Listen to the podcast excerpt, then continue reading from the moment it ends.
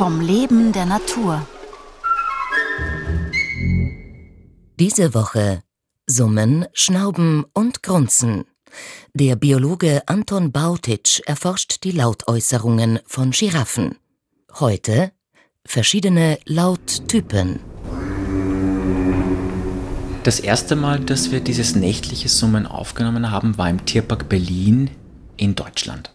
Das Ganze war im Endeffekt immer im Rahmen eines ja, Nebenprojektes, dass man einfach nach und nach andere Zoos in Europa angefragt hat, Geräte aufgehängt hat und dann haben sich die Tonaufnahmen gehäuft und irgendwann hat man dann genug akustisches Material zusammen, welches dann einen sogar selber überzeugt, den Weg weiter zu verfolgen.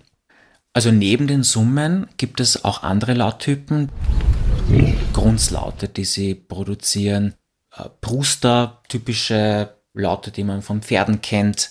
Sie können auch wiehern und dieses und Luft ausstoßen.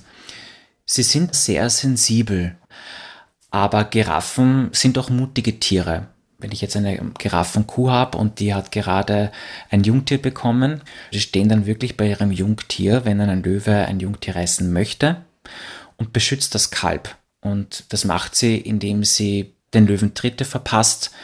Sie können aber auch lautstark brüllen. Ich persönlich habe das jetzt noch nicht erlebt, aber es gibt diese Videoevidenz, dass sie es tun, aber sie tun es halt nicht häufig. Also einerseits wurde am Tag aufgenommen in unterschiedlichen Zoos.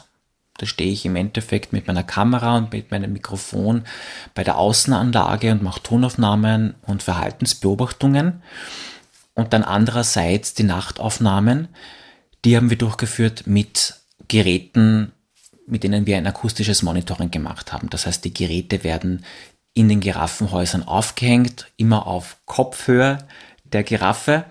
Und das waren dann Nachtaufnahmen, allerdings ohne Videoaufnahmen und Videobeobachtungen. Es ging dann so weiter, dass die Daten sich gehäuft haben und ich dann beschlossen habe, die Richtung stimmt. Es gibt genug Evidenz, die zeigt, dass es sich lohnt, die akustische Kommunikation von Giraffen näher zu untersuchen. Und habe dann beschlossen, Forschungsgelder zu beantragen beim Fonds für Wissenschaft und Forschung in Österreich. Und dieses Projekt wurde dann nach ein paar Anlaufversuchen genehmigt und finanziell unterstützt.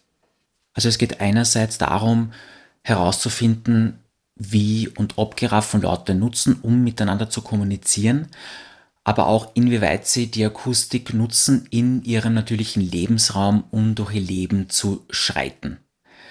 Es hat sich gezeigt, dass die Tiere nicht sehr lautaktiv sind, sowohl im Zoo als auch im Freiland. Und ich dachte mir, man kann jetzt die Giraffen nicht 24 Stunden am Tag ähm, verfolgen und aufnehmen. Das ist einfach menschlich nicht machbar.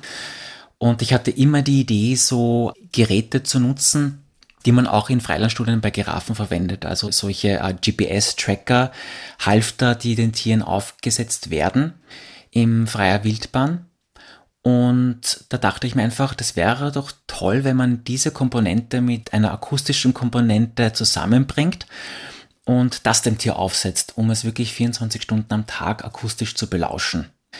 Und als ich dann erfahren habe, dass es im Zoo Berlin in Deutschland einen Giraffenbullen gibt, namens Max, der trainiert, die so ein Halfter zu tragen, bin ich sofort hin und habe besprochen, dürfte ich bitte ein kleines Aufnahmegerät in die Tasche dieses Halfters reinpacken und es hat super funktioniert. Max hat das akzeptiert.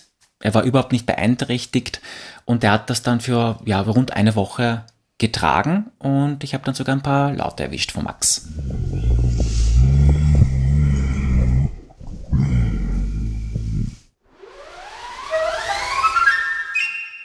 Morgen um 5.09 Uhr Akustische Forschung im Freiland.